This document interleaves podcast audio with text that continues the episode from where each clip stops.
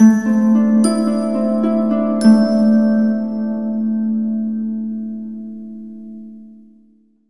ਹਰ ਜਨ ਕੈ ਮਾਲ ਖਜੀਨਾ ਹਰ ਧਨ ਜਨ ਕੋ ਆਪ ਪ੍ਰਭ ਦੀਨਾ। ਹਰ ਹਰ ਜਨ ਕੈ ਓਟ ਸਤਾਣੀ, ਹਰ ਪ੍ਰਤਾਪ ਜਨ ਅਵਰ ਨਾ ਜਾਣੀ। ਓਤ ਪੋਤ ਜਨ ਹਰ ਰਸ ਰਤੇ ਸੁਨ ਸਮਾਦ ਨਾਮ ਰਸ ਮਾਤੇ। ਆਠ ਪਹਿਰ ਜਨ ਹਰ ਹਰ ਜਪੈ, ਹਰ ਕਾ ਭਗਤ ਪ੍ਰਗਟ ਨਹੀਂ ਛਪੈ। ਹਰ ਕੀ ਭਗਤ ਮੁਕਤ ਬਹੁ ਕਰੇ, ਨਾਨਕ ਜਨ ਸੰਗ ਕੇਤੇ ਤਰੇ। ਹਰ ਕੀ ਭਗਤ ਮੁਕਤ ਬਹੁ ਕਰੇ ਨਾਨਕ ਜਨ ਸੰਗ ਕੇਤੇ ਤਰੇ। ਧੰਨ ਧੰਨ ਸ੍ਰੀ ਗੁਰੂ ਗ੍ਰੰਥ ਸਾਹਿਬ ਜੀ ਮਹਾਰਾਜ, ਸੱਚੇ ਪਾਤਸ਼ਾਹ ਦੀ ਅਪਾਰ ਕਿਰਪਾ ਨਾਲ। ਧੰਨ ਧੰਨ ਸ੍ਰੀ ਗੁਰੂ ਅਰਜਨ ਸਾਹਿਬ, ਸੱਚੇ ਪਾਤਸ਼ਾਹ ਜੀ ਦੀ ਪਿਆਰੀ ਪਾਵਨ ਬਾਣੀ ਸੁਖਮਣੀ ਸਾਹਿਬ ਦੇ ਨਾਲ ਅਸੀਂ ਆਪਣਾ ਰੋਜ਼ਾਨਾ ਚਿੱਤ ਜੋੜਦੇ ਆਂ ਉਹਦੀ ਵਿਚਾਰ ਕਰ ਰਹੇ ਆਂ ਆਓ ਜੀ, ਅੱਜ ਦੀ ਵਿਚਾਰ ਨਾਲ ਜੁੜੀਏ। ਉਸ ਤੋਂ ਪਹਿਲਾਂ ਗੁਰੂ ਫਤਿਹ ਹਾਜ਼ਰ ਹੈ ਪ੍ਰਵਾਨੋ। ਵਾਹਿਗੁਰੂ ਜੀ ਕਾ ਖਾਲਸਾ, ਵਾਹਿਗੁਰੂ ਜੀ ਕੀ ਫਤਿਹ। ਗੁਰੂ ਪਿਆਰਿਓ, ਧੰਨ ਧੰਨ ਸਤਿਗੁਰੂ, ਸ੍ਰੀ ਗੁਰੂ ਅਰਜਨ ਸਾਹਿਬ ਮਹਾਰਾਜ, ਸੱਚੇ ਪਾਤਸ਼ਾਹ ਜੀ, ਸ਼ਹੀਦਾਂ ਦੇ ਸਰਤਾਜ ਮੇਰੇ ਮਾਲਕ ਨੇ, ਜਿਹੜੀ ਅਪਾਰ ਕਿਰਪਾ ਕੀਤੀ ਹੈ ਸੁਖਮਣੀ ਸਾਹਿਬ ਦੀ ਪਾਵਨ ਰਚਨਾ ਦੇ ਵਿੱਚ। ਅੱਜ ਸਾਡੇ ਕੋਲ ਧੰਨ ਧੰਨ ਸਤਿਗੁਰੂ, ਸ੍ਰੀ ਗੁਰੂ ਅਰਜਨ ਸਾਹਿਬ ਜੀ ਦੀ ਇਸ ਪਿਆਰੀ ਪਾਵਨ ਬਾਣੀ ਸੁਖਮਣੀ ਸਾਹਿਬ ਦੀ ਦੂਸਰੀ ਅਸ਼ਟਪਦੀ ਦੀ ਸਤਵੀਂ ਪੌੜੀ ਮੌਜੂਦ ਹੈ। ਅਸੀਂ ਵਿਚਾਰਨਾ ਇਹ ਹੈ ਕਿ ਸਤਿਗੁਰੂ ਜੀ ਸਾਨੂੰ ਬੜੇ ਲੰਮੇ ਸਮੇਂ ਤੋਂ ਇੱਕ ਹੀ ਗੱਲ ਦੇ ਉੱਤੇ ਇਸ਼ਾਰਾ ਕਰ ਕਰਕੇ ਸਮਝਾਉਂਦੇ ਆ ਰਹੇ ਨੇ ਤੇ ਵਿਚਾਰ ਇਸ ਗੱਲ ਦੀ ਕਰਨੀ ਹੈ ਕਿ ਸਤਿਗੁਰੂ ਜੀ ਕਹਿਣਾ ਕੀ ਚਾਹੁੰਦੇ ਐ ਤੇ ਅਸੀਂ ਕਿਉਂ ਨਹੀਂ ਆਪਣੇ ਸਤਿਗੁਰੂ ਦੀ ਗੱਲ ਨੂੰ ਮੰਨ ਕੇ ਫੋਲੋ ਕਰਕੇ ਤੇ ਆਪਣੇ ਜੀਵਨ ਦੇ ਵਿੱਚ ਕੋਈ ਸੁਧਾਰ ਕਰ ਰਹੇ? ਧੰਨ ਗੁਰੂ ਅਰਜਨ ਸਾਹਿਬ ਸੱਚੇ ਪਾਤਸ਼ਾਹ ਨੇ ਜਿਹੜੀ ਬਖਸ਼ਿਸ਼ ਕੀਤੀ ਆ, ਉਹ ਉਹਦੇ ਨਾਲ ਚਿੱਤ ਜੋੜੀਏ ਜੀ। ਹਰ ਹਰ ਜਨ ਕੈ ਮਾਲਕ ਜੀਨਾ। ਗੁਰੂ ਅਰਜਨ ਸਾਹਿਬ ਸੱਚੇ ਪਾਤਸ਼ਾਹ ਜੀ ਕਹਿੰਦੇ ਨੇ ਕਿ ਰੱਬ ਦਾ ਜਿਹੜਾ ਨਾਮ ਹੁੰਦਾ ਹੈ, ਉਹ ਰੱਬ ਦੇ ਪਿਆਰੇ ਵਾਸਤੇ, ਉਹਦੇ ਭਗਤ, ਉਹਦੇ ਸਿੱਖ ਵਾਸਤੇ ਮਾਲ ਧਨ ਹੁੰਦਾ ਹੈ, ਭਾਵ ਦੌਲਤ ਹੁੰਦੀ ਹੈ। ਜਦੋਂ ਉਹਦੇ ਨਾਮ ਦੀ ਦਾਤ ਉਹਨੂੰ ਪ੍ਰਾਪਤ ਹੋ ਜਾਂਦੀ ਹੈ ਨਾ, ਤੇ ਉਹ ਕਦੇ ਵੀ ਵਿਕਾਊ ਨਹੀਂ ਹੁੰਦਾ ਹੈ, ਉਹਨੂੰ ਇਦਾਂ ਲੱਗਦਾ ਹੈ, ਮੈਂ ਇਸ ਦੁਨੀਆ ਦਾ ਸਭ ਤੋਂ ਅਮੀਰ ਆਦਮੀ ਆ ਵੀ ਮੈਨੂੰ ਕਿਸੇ ਚੀਜ਼ ਦੀ ਕੋਈ ਥੋੜ ਨਹੀਂ ਹੈ। ਜਿੱਦਾਂ ਬਾਬਾ ਰਵਦਾਸ ਸਾਹਿਬ ਦੇ ਜੀਵਨ ਦੇ ਨਾਲ ਕੁਝ ਘਟਨਾਵਾਂ ਜੁੜੀਆਂ ਨੇ ਕਿ ਇੱਕ ਦਿਨ ਨਾ ਕੋਈ ਬਾਬਾ ਰਵਦਾਸ ਸਾਹਿਬ ਦੇ ਕੋਲ ਫਕੀਰ ਆ ਗਿਆ। ਰਾਤ ਬਾਬਾ ਰਵਦਾਸ ਸਾਹਿਬ ਦੇ ਕੋਲ ਰਿਹਾ। ਦਿਨੇ ਜਦੋਂ ਜਾਣ ਲੱਗਾ ਤੇ ਬਾਬਾ ਰਵਦਾਸ ਸਾਹਿਬ ਨੂੰ ਕਹਿਣ ਲੱਗਾ ਵੀ ਇਸ ਡੱਬੀ ਦੇ ਵਿੱਚ ਨਾ ਇੱਕ ਐਸੀ ਰਸਾਇਣਕ ਧਾਤ ਹੈ ਜਿਹਦੇ ਨਾਲ ਤੁਸੀਂ ਸੋਨਾ ਬਣਾ ਸਕਦੇ ਹੋ, ਇੱਕ ਐਸੀ ਤਕਨੀਕ ਹੈ। ਤੇ ਬਾਬਾ ਰਵਦਾਸ ਸਾਹਿਬ ਨੇ ਕਿਹਾ ਵੀ ਮੈਨੂੰ ਤਾਂ ਨਹੀਂ ਚਾਹੀਦੀ, ਨਾ ਮੈਨੂੰ ਲੋੜ ਹੈ। ਤੇ ਬਾਬਾ ਰਵਦਾਸ ਸਾਹਿਬ ਨੂੰ ਫਕੀਰ ਕਹਿਣ ਲੱਗਾ ਵੀ ਤੁਸੀਂ ਆਪਣੀ ਗਰੀਬੀ ਕੱਟ ਸਕਦੇ ਹੋ। ਗੱਲ ਕਹਿੰਦੀ ਇਹ ਹੈ, ਸਾਖੀਕਾਰ ਨੇ ਜਿਸ ਤਰੀਕੇ ਨਾਲ ਵੀ ਸਮਝਾਇਆ, ਗੱਲ ਕੇਵਲ ਇੰਨੀ ਕੁ ਹੈ, ਮੈਂ ਨਾ ਗੱਲ ਨੂੰ ਲਮਕਾਵਾਂ। ਕਿ ਬਾਬਾ ਰਵਿਦਾਸ ਸਾਹਿਬ ਨੇ ਉਹਨੂੰ ਪ੍ਰਮਾਣ ਨਹੀਂ ਕੀਤਾ ਤੇ ਉਹ ਇੱਕ ਘਰ ਦੇ ਨੁੱਕਰ ਵਿੱਚ ਰੱਖ ਕੇ ਚਲਾ ਗਿਆ। ਲੰਮਾ ਸਮਾਂ ਬਾਅਦ ਦੁਬਾਰਾ ਫਿਰ ਉਹ ਵਾਪਸ ਆਇਆ ਤੇ ਉਹ ਜਿੱਥੇ ਰੱਖ ਕੇ ਗਿਆ ਸੀ, ਉੱਥੇ ਦੀ ਉੱਥੇ ਰਸਾਇਣਿਕ ਧਾਤ ਪਈ ਸੀ। ਬਾਬਾ ਰਵਿਦਾਸ ਸਾਹਿਬ ਨੇ ਉਹਨੂੰ ਇਹ ਗੱਲ ਕਹੀ ਸੀ ਵੀ ਮੈਂ ਕਿਰਤਕਾਰ ਕਰਨ ਵਾਲਾ ਬੰਦਾ ਹਾਂ ਤੇ ਮੈਂ ਨਹੀਂ ਚਾਹੁੰਦਾ ਵੀ ਬਗੈਰ ਮਿਹਨਤ ਕੀਤਿਆਂ ਤੋਂ ਮੇਰੇ ਕੋਲ ਧਨ ਦੌਲਤ ਆ ਜਾਵੇ ਤੇ ਉਹਨੂੰ ਪ੍ਰਾਪਤ ਕਰਕੇ ਮੈਂ ਨਿਰੰਕਾਰ ਨੂੰ ਹੀ ਭੁੱਲ ਜਾਵਾਂ। ਕਈ ਵਾਰ ਸਾਡੀ ਜ਼ਿੰਦਗੀ ਤੇ ਐਸਾ ਹੁੰਦਾ ਹੈ। ਜਦੋਂ ਘੱਟ ਮਿਹਨਤ ਕੀਤਿਆਂ, ਜ਼ਿਆਦਾ ਪ੍ਰੋਫਿਟ ਹੋ ਜਾਵੇ ਜਾਂ ਜ਼ਿਆਦਾ ਕੁਝ ਇਨਸਾਨ ਦੇ ਕੋਲ ਆ ਜਾਏ, ਤਾਂ ਬੰਦਾ ਕਈ ਵਾਰ ਰੱਬ ਤੋਂ ਮੁਨਕਰ ਵੀ ਹੋ ਜਾਂਦਾ ਹੈ। ਪਰ ਇਹ ਜ਼ਰੂਰੀ ਵੀ ਨਹੀਂ ਹੈ ਕਿ ਜਿੰਨੀ ਧਨ ਦੌਲਤ ਆਏਗੀ ਉਨਾ ਹੀ ਪਰਮਾਤਮਾ ਤੋਂ ਇਨਸਾਨ ਦੂਰ ਹੋਏਗਾ। ਸਿਰਫ ਕਹਿਣ ਦੀ ਗੱਲ ਇਤਨੀ ਹੈ, ਕਿਉਂਕਿ ਗੁਰਬਾਣੀ ਵਿੱਚ ਕਿਤੇ ਨਹੀਂ ਲਿਖਿਆ ਤੁਸੀਂ ਗਰੀਬ ਹੋਵੋ। ਗੁਰਬਾਣੀ ਕਹਿੰਦੀ ਹੈ, ਸਿੱਖਾ ਤੇਰਾ ਜੀਵਨ ਖੁਸ਼ਹਾਲ ਹੋਣਾ ਚਾਹੀਦਾ ਹੈ। ਧਨ ਦੌਲਤ ਨਾਲ ਬੰਦਾ ਰੱਬ ਤੋਂ ਦੂਰ ਨਹੀਂ ਹੁੰਦਾ। ਸਿਰਫ ਗੱਲ ਇਹ ਹੈ ਕਿ ਜਿਹੜਾ ਇਨਸਾਨ ਉਹ ਨਾਮ ਦੀ ਪ੍ਰਾਪਤੀ ਕਰ ਲੈਂਦਾ ਹੈ, ਉਹਨੂੰ ਇਹ ਮਹਿਸੂਸ ਹੋ ਜਾਂਦਾ ਹੈ ਵੀ ਮੈਂ ਦੁਨੀਆ ਦਾ ਸਭ ਤੋਂ ਅਮੀਰ ਹਾਂ, ਕਿਉਂਕਿ ਉਹਦੇ ਪੱਲੇ ਨਾਮ ਧਨ ਹੁੰਦਾ ਹੈ। ਜਿਵੇਂ ਗੁਰੂ ਨਾਨਕ ਸਾਹਿਬ ਨੇ ਜਪਜੀ ਸਾਹਿਬ ਵਿੱਚ ਆਖਿਆ ਨਾ ਕਿ ਮਤ ਵਿੱਚ ਰਤਨ ਜਵਾਹਰ ਮਾਨਕ ਜੇ ਇੱਕ ਗੁਰ ਕੀ ਸਿੱਖ ਸੁਣੀ, ਕਿ ਜਿਹਦੇ ਪੱਲੇ ਗੁਰੂ ਦੀ ਗੱਲ ਹੈ, ਉਹਦੀ ਤਾਂ ਮਤ ਹੀ ਬਹੁਤ ਬੇਸ਼ਕੀਮਤੀ ਹੋ ਜਾਂਦੀ ਹੈ। ਹੁਣ ਗੱਲ ਸਮਝਣ ਵਾਲੀ ਹੈ ਇੱਥੇ ਵੀ ਜਿਹੜਾ ਗੁਰੂ ਦਾ ਸਿੱਖ ਹੈ, ਜਦੋਂ ਉਹਦੇ ਪੱਲੇ ਨਾਮ ਦੀ ਦੌਲਤ ਆ ਗਈ, ਉਹਦੇ ਕੋਲ ਰੱਬੀ ਨਾਮ ਦੀ ਦਾਤ ਆ ਗਈ ਤੇ ਸਤਿਗੁਰੂ ਜੀ ਕਹਿੰਦੇ ਨੇ ਕਿ ਉਹਨੂੰ ਇਦਾਂ ਲੱਗਦਾ ਵੀ ਉਹ ਬਹੁਤ ਅਮੀਰ ਹੋ ਗਿਆ, ਵੀ ਸਭ ਕੁਝ ਉਹਨੂੰ ਪ੍ਰਾਪਤ ਹੋ ਗਿਆ। ਭਾਵੇਂ ਦੁਨਿਆਵੀ ਤੌਰ ਤੇ ਵੇਖਿਆ ਜਾਵੇ ਤਾਂ ਉਹ ਬਹੁਤ ਗਰੀਬ ਹੈ, ਉਹਦੇ ਪੱਲੇ ਨਹੀਂ ਹੈਗਾ ਕੱਖ। ਪਰ ਸੰਸਾਰਿਕ ਤੌਰ ਤੇ ਨਹੀਂ, ਅਸੀਂ ਅਧਿਆਤਮਕ ਤੌਰ ਤੇ ਦੇਖਦੇ ਹਾਂ ਤੇ ਉਹਦੇ ਤੋਂ ਅਮੀਰ ਕੋਈ ਦੁਨੀਆ ਦਾ ਬੰਦਾ ਨਹੀਂ ਹੁੰਦਾ। ਵੇਖੋ, ਨਿੱਕੀ ਜੀ ਮੈਂ ਤੁਹਾਨੂੰ ਐਗਜ਼ਾਮਪਲ ਦੇਣਾ ਨਾ ਉਹ ਇਨਸਾਨ ਕਦੇ ਝੂਠ ਦੇ ਸਾਹਮਣੇ ਝੁਕਦਾ ਹੈ ਤੇ ਨਾ ਕਦੇ ਇਨਸਾਨ ਉਹ ਆਪਣੀ ਇੱਜ਼ਤ ਦਾ ਸੌਦਾ ਕਰਦਾ ਹੈ। ਨਾ ਅਣਖ ਨੂੰ ਬਕਾਊ ਰੱਖਦਾ ਹੈ, ਨਾ ਜ਼ਮੀਰ ਨੂੰ ਮਾਰਦਾ ਹੈ। ਸਭ ਤੋਂ ਵੱਡੀ ਤਾਂ ਚੀਜ਼ ਇਹੀ ਹੁੰਦੀ ਹੈ ਨਾ। ਜਿਹੜਾ ਬੰਦਾ ਧਨ ਦੌਲਤ ਨਾਲ ਰਾਤ ਦਿਨ ਰੱਜਿਆ ਹੈ, ਪਰ ਜੇ ਉਹਦੀ ਆਪਣੀ ਇੱਜ਼ਤ ਹੀ ਨਹੀਂ, ਧਨ ਦੌਲਤ ਕੀ ਕਰੇਗੀ? ਜੇ ਉਹਨੇ ਆਪਣੀ ਅਣਖ ਨੂੰ ਬਕਾਊ ਰੱਖ ਦਿੱਤਾ, ਕੀ ਧਨ ਦੌਲਤ ਕਰੇਗੀ? ਦੁਨੀਆ ਜ਼ਿਆਦਾਤਰ ਇਦਾਂ ਹੀ ਚੱਲਦੀ ਵੀ ਧਨ ਦੌਲਤ ਵਾਸਤੇ, ਪੈਸੇ ਵਾਸਤੇ ਲੋਕ ਝੁਕ ਜਾਂਦੇ ਨੇ, ਸਮਝੌਤੇ ਵੀ ਕਰ ਲੈਂਦੇ ਨੇ, ਇੱਥੋਂ ਤੱਕ ਕਿ ਧੀਆਂ ਦੇ ਡੋਲੇ ਵੀ ਤੋੜ ਦਿੰਦੇ ਨੇ। ਪੁਰਾਣਾ ਇਤਿਹਾਸ ਪੜ੍ਹ ਕੇ ਵੇਖ ਲਓ, ਅਕਬਰ ਬਾਦਸ਼ਾਹ ਦਾ ਟਾਈਮ ਦੇਖ ਲਓ ਤੁਸੀਂ। ਕਿ ਕਿੱਦਾਂ ਲੋਕ ਆਪਣੀ ਧੀਆਂ ਦੇ ਡੋਲੇ ਵੀ ਤੋੜ ਦਿੰਦੇ ਹੁੰਦੇ ਸਨ, ਚਾਰ ਟੱਕਿਆਂ ਦੇ ਵਾਸਤੇ, ਸਿਰਫ। ਵੀ ਸਾਨੂੰ ਰਾਜ ਦਰਬਾਰ ਵਿੱਚ ਉਪਾਧੀ ਮਿਲ ਜਾਏਗੀ, ਨੌਕਰੀ ਮਿਲ ਜਾਏਗੀ। ਜਿਨ੍ਹਾਂ ਦਾ ਜ਼ਮੀਰ ਹੀ ਨਹੀਂ, ਜਿਨ੍ਹਾਂ ਦੀ ਇੱਜ਼ਤ ਹੀ ਨਹੀਂ, ਸਤਿਗੁਰੂ ਨੇ ਆਖਿਆ ਨਾ, ਵੀ ਜੇ ਜੀਵੇ ਪਤ ਲੱਥੀ ਜਾਏ, ਸਭ ਹਰਾਮ, ਜੇਤਾ ਕਿਛ ਖਾਏ। ਜਿੰਨੀ ਮਰਜ਼ੀ ਧਨ ਦੌਲਤ ਕਿਉਂ ਨਾ ਹੋਵੇ ਜਿੰਨੇ ਮਰਜ਼ੀ ਦੁਨਿਆਵੀ ਤੌਰ ਤੇ, ਸੰਸਾਰਿਕ ਤੌਰ ਤੇ ਸਾਡੇ ਕੋਲ ਸੁੱਖ, ਆਰਾਮ ਦੇ ਸਾਧਨ ਕਿਉਂ ਨਾ ਹੋਣ ਪਰ ਭੋਲਿਓ, ਜੇ ਇੱਜ਼ਤ ਨਹੀਂ ਬਚਾਈ, ਤਾਂ ਉਸ ਧਨ ਦੌਲਤ ਨੂੰ ਕਰਨਾ ਕੀ ਹੈ? ਸਤਿਗੁਰੂ ਜੀ ਅੱਗੇ ਕਹਿੰਦੇ ਨੇ, ਹਾਰ ਧਨ, ਜਨ ਕੋ ਆਪ ਪ੍ਰਭ ਦੀਨਾ। ਹੁਣ ਇਹ ਜਿਹੜੀ ਦੌਲਤ ਹੈ, ਰੱਬ ਦੇ ਪਿਆਰਿਆਂ ਨੂੰ ਪ੍ਰਮਾਤਮਾ ਨੇ ਖੁਦ ਦਿੱਤੀ ਹੈ। ਜ਼ਕਰੀਆ ਖਾਨ ਦਾ ਟਾਈਮ ਸੀ। ਤਾਂ ਭਾਈ ਸੁਬੇਗ ਸਿੰਘ ਤੇ ਭਾਈ ਸ਼ਾਹਬਾਜ਼ ਸਿੰਘ ਦਾ ਤਾਂ ਨਾਮ ਤੁਸੀਂ ਸੁਣਿਆ ਹੋਣਾ। ਭਾਈ ਸੁਬੇਗ ਸਿੰਘ ਪਿਤਾ ਨੇ, ਸ਼ਹਿਬਾਜ਼ ਸਿੰਘ ਉਹਨਾਂ ਦਾ ਪੁੱਤਰ ਹੈ, ਜਿਨ੍ਹਾਂ ਨੂੰ ਬਾਅਦ ਵਿੱਚ ਚਰਖੜੀ ਤੇ ਚੜਾ ਕੇ ਸ਼ਹੀਦ ਕੀਤਾ ਗਿਆ ਸੀ, ਉਹਨਾਂ ਦੇ ਤਨ ਦਾ ਤੁੰਬਾ ਤੁੰਬਾ ਕਰਕੇ। ਭਾਈ ਸੁਬੇਗ ਸਿੰਘ ਜੀ ਕਿਸੇ ਟਾਈਮ ਸਰਕਾਰੀ ਅਹੁਦੇ ਦੇ ਇੱਕ ਬੜੇ ਵੱਡੇ ਮੁਲਾਜ਼ਮ ਸਨ ਤੇ ਜਦੋਂ ਜ਼ਕਰੀਆ ਖਾਨ ਨੂੰ ਇਹ ਲੱਗਾ ਵੀ ਸਿੱਖਾਂ ਦੇ ਨਾਲ ਲੜਾਈ ਝਗੜਾ ਕਰਕੇ ਮੈਂ ਜਿੱਤ ਨਹੀਂ ਸਕਦਾ, ਜ਼ਰੂਰੀ ਇਹ ਹੈ ਵੀ ਸਮਝੌਤਾ ਕਰ ਲਿਆ ਜਾਏ। ਤਾਂ ਜ਼ਕਰੀਆ ਖਾਨ ਨੇ ਤੇ ਉਹਦੀ ਹਕੂਮਤ ਨੇ ਇਹ ਸਲਾਹ ਕੀਤੀ ਵੀ ਸਿੱਖਾਂ ਨੂੰ ਅਸੀਂ ਇੱਕ ਜਗੀਰ ਭੇਜਦੇ ਆਂ ਨਵਾਬੀ ਭੇਜਦੇ ਆਂ ਨਵਾਬੀ ਉਸ ਟਾਈਮ ਦੀ ਬਹੁਤ ਵੱਡੀ ਪਦਵੀ ਸੀ। ਮੈਂ ਕਹਿ ਦਵਾਂ ਵੀ ਅੱਜ ਦੇ ਸੀਐਮ ਤੋਂ ਵੱਡੀ ਹੋਵੇਗੀ ਸ਼ਾਇਦ। ਬਹੁਤ ਸਾਰੇ ਇਲਾਕੇ ਨਵਾਬੀ ਦੇ ਵਿੱਚ ਆਉਂਦੇ ਹੁੰਦੇ ਸਨ, ਨਵਾਬੀ ਭੇਜ ਦਿੰਨੇ ਸਰਦਾਰ ਸੁਬੇਗ ਸਿੰਘ ਖੁਦ ਨਵਾਬੀ ਲੈ ਕੇ ਗਏ ਤੇ ਤੁਸੀਂ ਹੈਰਾਨ ਹੋਵੋਗੇ ਕਿ ਉਹ ਜਿਹੜੀ ਨਵਾਬੀ ਦੀ ਖਿੱਲਤ ਸੀ ਜਿਹਨੂੰ ਬੜੇ ਸਜਾ ਕੇ, ਬੜੇ ਤਰੀਕੇ ਨਾਲ ਜ਼ਕਰੀਆ ਖਾਨ ਨੇ ਭਜਵਾਇਆ ਸੀ ਤੇ ਉਹ ਨਵਾਬੀ ਦੀ ਜਿਹੜੀ ਖਿੱਲਤ ਸੀ, ਉਹਨੂੰ ਜਿੱਥੇ ਸਿੱਖ ਸੰਗਤਾਂ ਆਪਣੇ ਜੋੜੇ ਲਾਉਂਦੀਆਂ ਹੁੰਦੀਆਂ ਸਨ, ਉੱਥੇ ਰੱਖਿਆ ਗਿਆ ਸੀ। ਦਰਬਾਰ ਵਿੱਚ ਨਹੀਂ ਸੀ ਲੈ ਕੇ ਗਏ। ਉਹਨਾਂ ਦਿਨਾਂ ਦੇ ਵਿੱਚ ਸਿੱਖ ਕੌਮ ਦਾ ਇੱਕ ਮਹਾਨ ਜਥੇਦਾਰ ਸੀ ਸਰਦਾਰ ਦਰਬਾਰਾ ਸਿੰਘ। ਸਰਦਾਰ ਦਰਬਾਰਾ ਸਿੰਘ ਦੇ ਨਾਲ ਸਰਦਾਰ ਸੁਬੇਗ ਸਿੰਘ ਨੇ ਵਿਚਾਰ ਕੀਤੀ ਵੀ ਨਿਤ ਜੰਗਾਂ ਹੁੰਦੀਆਂ ਨੇ, ਨਿਤ ਸਿੱਖਾਂ ਦਾ ਕਤਲ ਕੀਤਾ ਜਾਂਦਾ ਹੈ ਕੌਮ ਬਹੁਤ ਸ਼ਹੀਦ ਹੋ ਰਹੀ ਹੈ ਲਗਾਤਾਰ। ਕਿਉਂ ਨਾ ਅਸੀਂ ਸਰਕਾਰ ਨਾਲ ਸਮਝੌਤਾ ਕਰਕੇ ਚੱਲੀਏ? ਇਦਾਂ ਅਸੀਂ ਆਪਣੀ ਕੌਮ ਦਾ ਪ੍ਰਚਾਰ ਵੀ ਕਰ ਸਕਦੇ ਹਾਂ।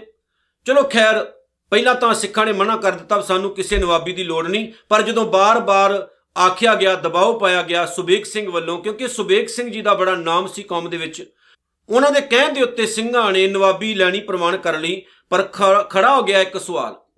ਪਰ ਸਵਾਲ ਖੜਾ ਹੋ ਗਿਆ ਵੀ ਨਵਾਬੀ ਦਿੱਤੀ ਕਿਹਨੂੰ ਜਾਏ? ਕੋਈ ਸਿੰਘ ਲੈਣ ਨੂੰ ਤਿਆਰ ਨਹੀਂ ਸੀ। ਸਮਝਦੇ ਹੋ? ਉਹਨਾਂ ਲੋਕਾਂ ਤੋਂ ਭੀਖ ਲੈਣਾ ਵੀ ਸਿੱਖ ਹਰਾਮ ਸਮਝਦੇ ਸੀ, ਜਿਹੜੇ ਲੋਕ ਰਾਤ ਦਿਨ ਸਿੱਖਾਂ ਦਾ ਕਤਲ ਕਰਦੇ ਸਨ। ਵਿਚਾਰ ਹੋਈ ਆਖਰਕਾਰ ਪੰਜ ਪਿਆਰੇ ਬੈਠੇ ਵੀ ਨਵਾਬੀ ਕਿਹਨੂੰ ਦਿੱਤੀ ਜਾਏ ਤੇ ਜਿੰਨੂੰ ਦੇਣੀ ਹੈ ਉਹ ਨਾ ਨਹੀਂ ਕਰ ਸਕਦਾ। ਪੰਜਾਂ ਪਿਆਰਿਆਂ ਦਾ ਹੁਕਮ ਸੀ। ਇਤਿਹਾਸਕਾਰ ਕਹਿੰਦੇ ਨੇ ਕਿ ਘੋੜਿਆਂ ਦੀ ਸੇਵਾ ਕਰਦੇ ਸਨ ਉਹਨਾਂ ਦਿਨਾਂ ਦੇ ਵਿੱਚ ਸਰਦਾਰ ਕਪੂਰ ਸਿੰਘ। ਉਹ ਘੋੜਿਆਂ ਦੇ ਤਬੇਲੇ ਦੀ ਸੇਵਾ ਕਰਦੇ ਸਨ, ਲਿੱਦ ਚੁੱਕਦੇ ਸਨ, ਘੋੜਿਆਂ ਦੀ ਸਾਫ਼ ਸਫ਼ਾਈ ਰੱਖਦੇ ਸਨ। ਸਾਰੀ ਕੇਅਰ ਕਰਦੇ ਸੀ ਟੇਕ ਕੇਅਰ ਕਰਦੇ ਸੀ ਘੋੜਿਆਂ ਦੀ। ਉਹਨਾਂ ਨੂੰ ਬੁਲਾਇਆ ਗਿਆ ਤੇ ਕਿਹਾ ਗਿਆ, ਸਰਦਾਰ ਕਪੂਰ ਸਿੰਘ ਜੀ, ਕੌਮ ਦਾ ਹੁਕਮ ਹੈ ਕਿ ਤੁਹਾਨੂੰ ਨਵਾਬੀ ਦਿੱਤੀ ਜਾਏ। ਸਿਰ ਕੱਢਵੇਂ ਇੱਕ ਜਰਨੈਲ ਹੋਏ ਨੇ। ਉਹਦੇ ਤੋਂ ਬਾਅਦ ਉਹਨਾਂ ਦਾ ਨਾਮ ਨਵਾਬ ਕਪੂਰ ਸਿੰਘ ਵੱਜਾ ਜਿਨ੍ਹਾਂ ਨੇ ਕੌਮ ਲਈ ਬਹੁਤ ਕੁਝ ਕੀਤਾ।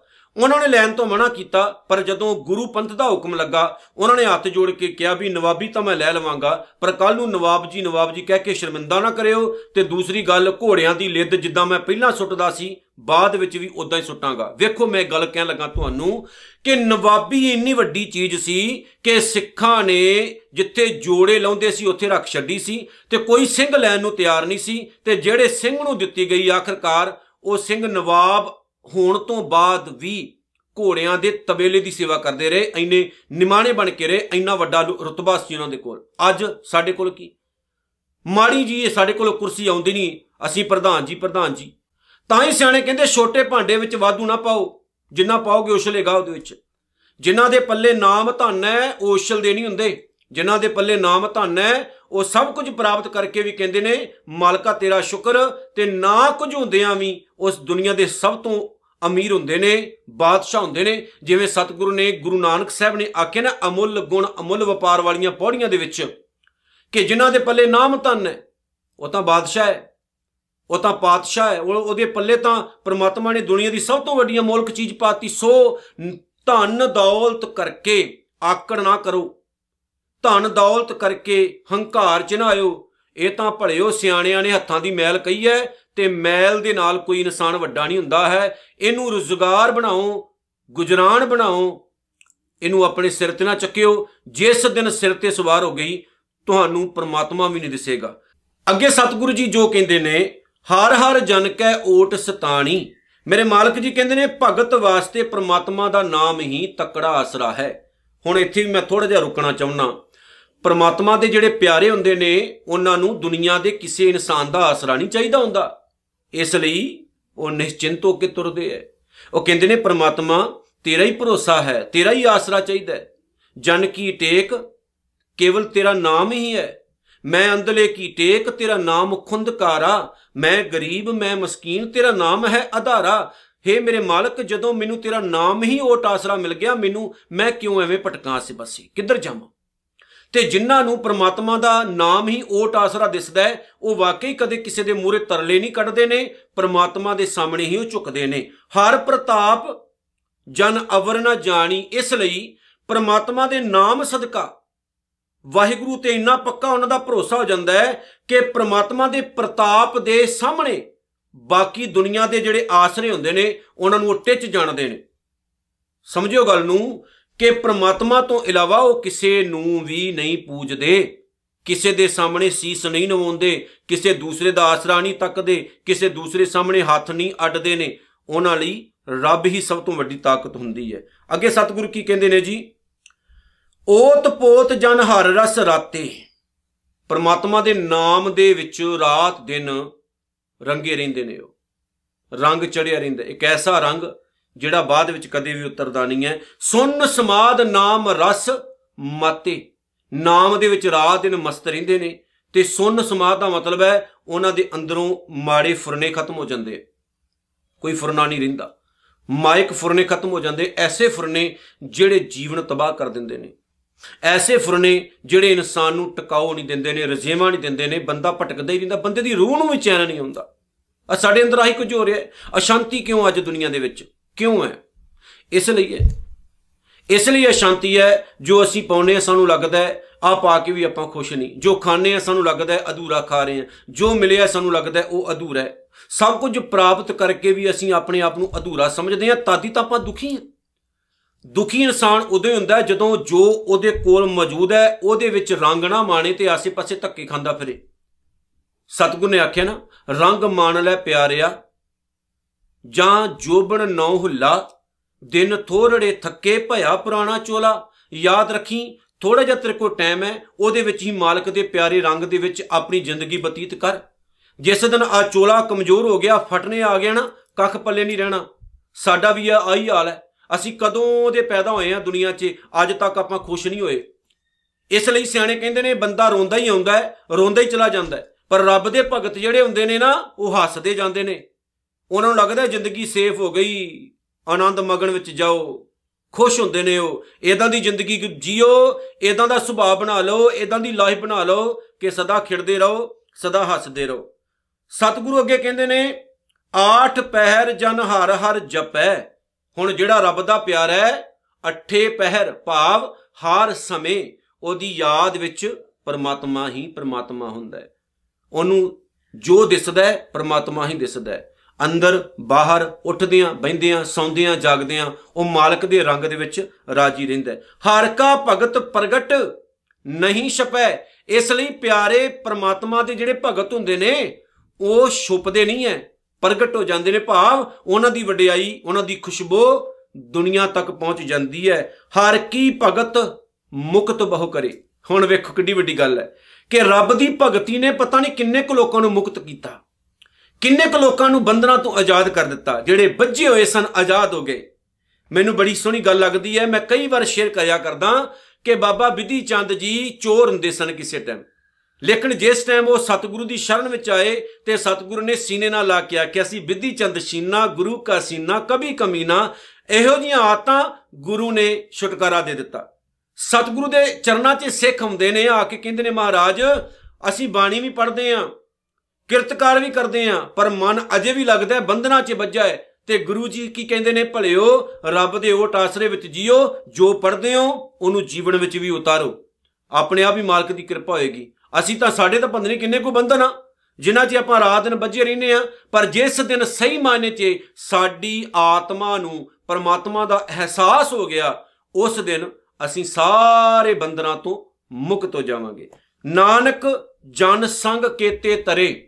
ਸਤਿਗੁਰੂ ਗੁਰੂ ਅਰਜਨ ਸਾਹਿਬ ਕਹਿੰਦੇ ਨੇ ਕਿ ਇਹੋ ਜਿਹਾ ਰੱਬ ਦਾ ਪਿਆਰਾ ਜਿਹਦੇ ਜੀਵਨ ਵਿੱਚ ਇਨੀ ਚੇਂਜਸ ਆ ਜਾਂਦੀ ਹੈ ਨਾਮ ਦੇ ਦੁਆਰਾ, ਉਹ ਜਿੱਥੇ ਆਪ ਮੁਕਤ ਹੁੰਦਾ ਹੈ, ਤਰ ਜਾਂਦਾ ਹੈ, ਜੀਵਨ ਸਫਲ ਕਰ ਲੈਂਦਾ ਹੈ, ਉੱਥੇ ਨਾਲ ਦੀ ਨਾਲ ਜਿੱਥੇ ਜਿੱਥੇ ਵੀ ਉਹ ਜਾਂਦਾ ਹੈ, ਉੱਥੇ ਉੱਥੇ ਰੰਗ ਲਾਉਂਦਾ ਹੈ ਰੱਬ ਦਾ ਤੇ ਉਹਦੀ ਸੰਗਤ ਕਰਨ ਵਾਲੇ ਹੋਰ ਪਤਾ ਨਹੀਂ ਕਿੰਨੇ ਤਰ ਜਾਂਦੇ ਨੇ ਭਾਵ ਕਿੰਨਿਆਂ ਦੇ ਅੰਦਰ ਗੁਰਸਿੱਖੀ ਵਾਲਾ ਜੀਵਨ, ਪਿਆਰਾ ਜੀਵਨ ਬਣ ਆਉਂਦਾ ਹੈ। ਤੇ ਪ੍ਰਮਾਤਮਾ ਵੱਲ ਅੱਖ ਪੁੱਟ ਕੇ ਇਨਸਾਨ ਵੇਖਣਾ ਸ਼ੁਰੂ ਕਰ ਦਿੰਦਾ ਹੈ। ਸੋ ਇਸ ਲਈ ਚੰਗਿਆਂ ਦੀ ਸੰਗਤ ਕਰੋ, ਚੰਗਾ ਜੀਵਨ ਜੀਓ ਤੇ ਮਾਲਕ ਦੇ ਚਰਨਾਂ 'ਚ ਅਰਦਾਸ ਕਰੋ ਕਿ ਧੰਨ ਗੁਰੂ ਅਰਜਨ ਸਾਹਿਬ ਸੱਚੇ ਪਾਤਸ਼ਾਹ ਸਾਨੂੰ ਐਸੇ ਗੁਰਮੁਖਾਂ ਨਾਲ ਮਲਾਈ, ਜਿਨ੍ਹਾਂ ਦਾ ਸੰਗ ਕਰਕੇ ਅਸੀਂ ਵੀ ਤੇਰੇ ਦਰ ਦੇ ਸਤ ਸੰਗੀ ਬਣ ਸਕੀਏ ਤੇ ਆਪਣਾ ਜੀਵਨ ਸਫਲ ਕਰ ਸਕੀਏ ਜੀ। ਵਾਹਿਗੁਰੂ ਜੀ ਕਾ ਖਾਲਸਾ, ਵਾਹਿਗੁਰੂ ਜੀ ਕੀ ਫਤਿਹ।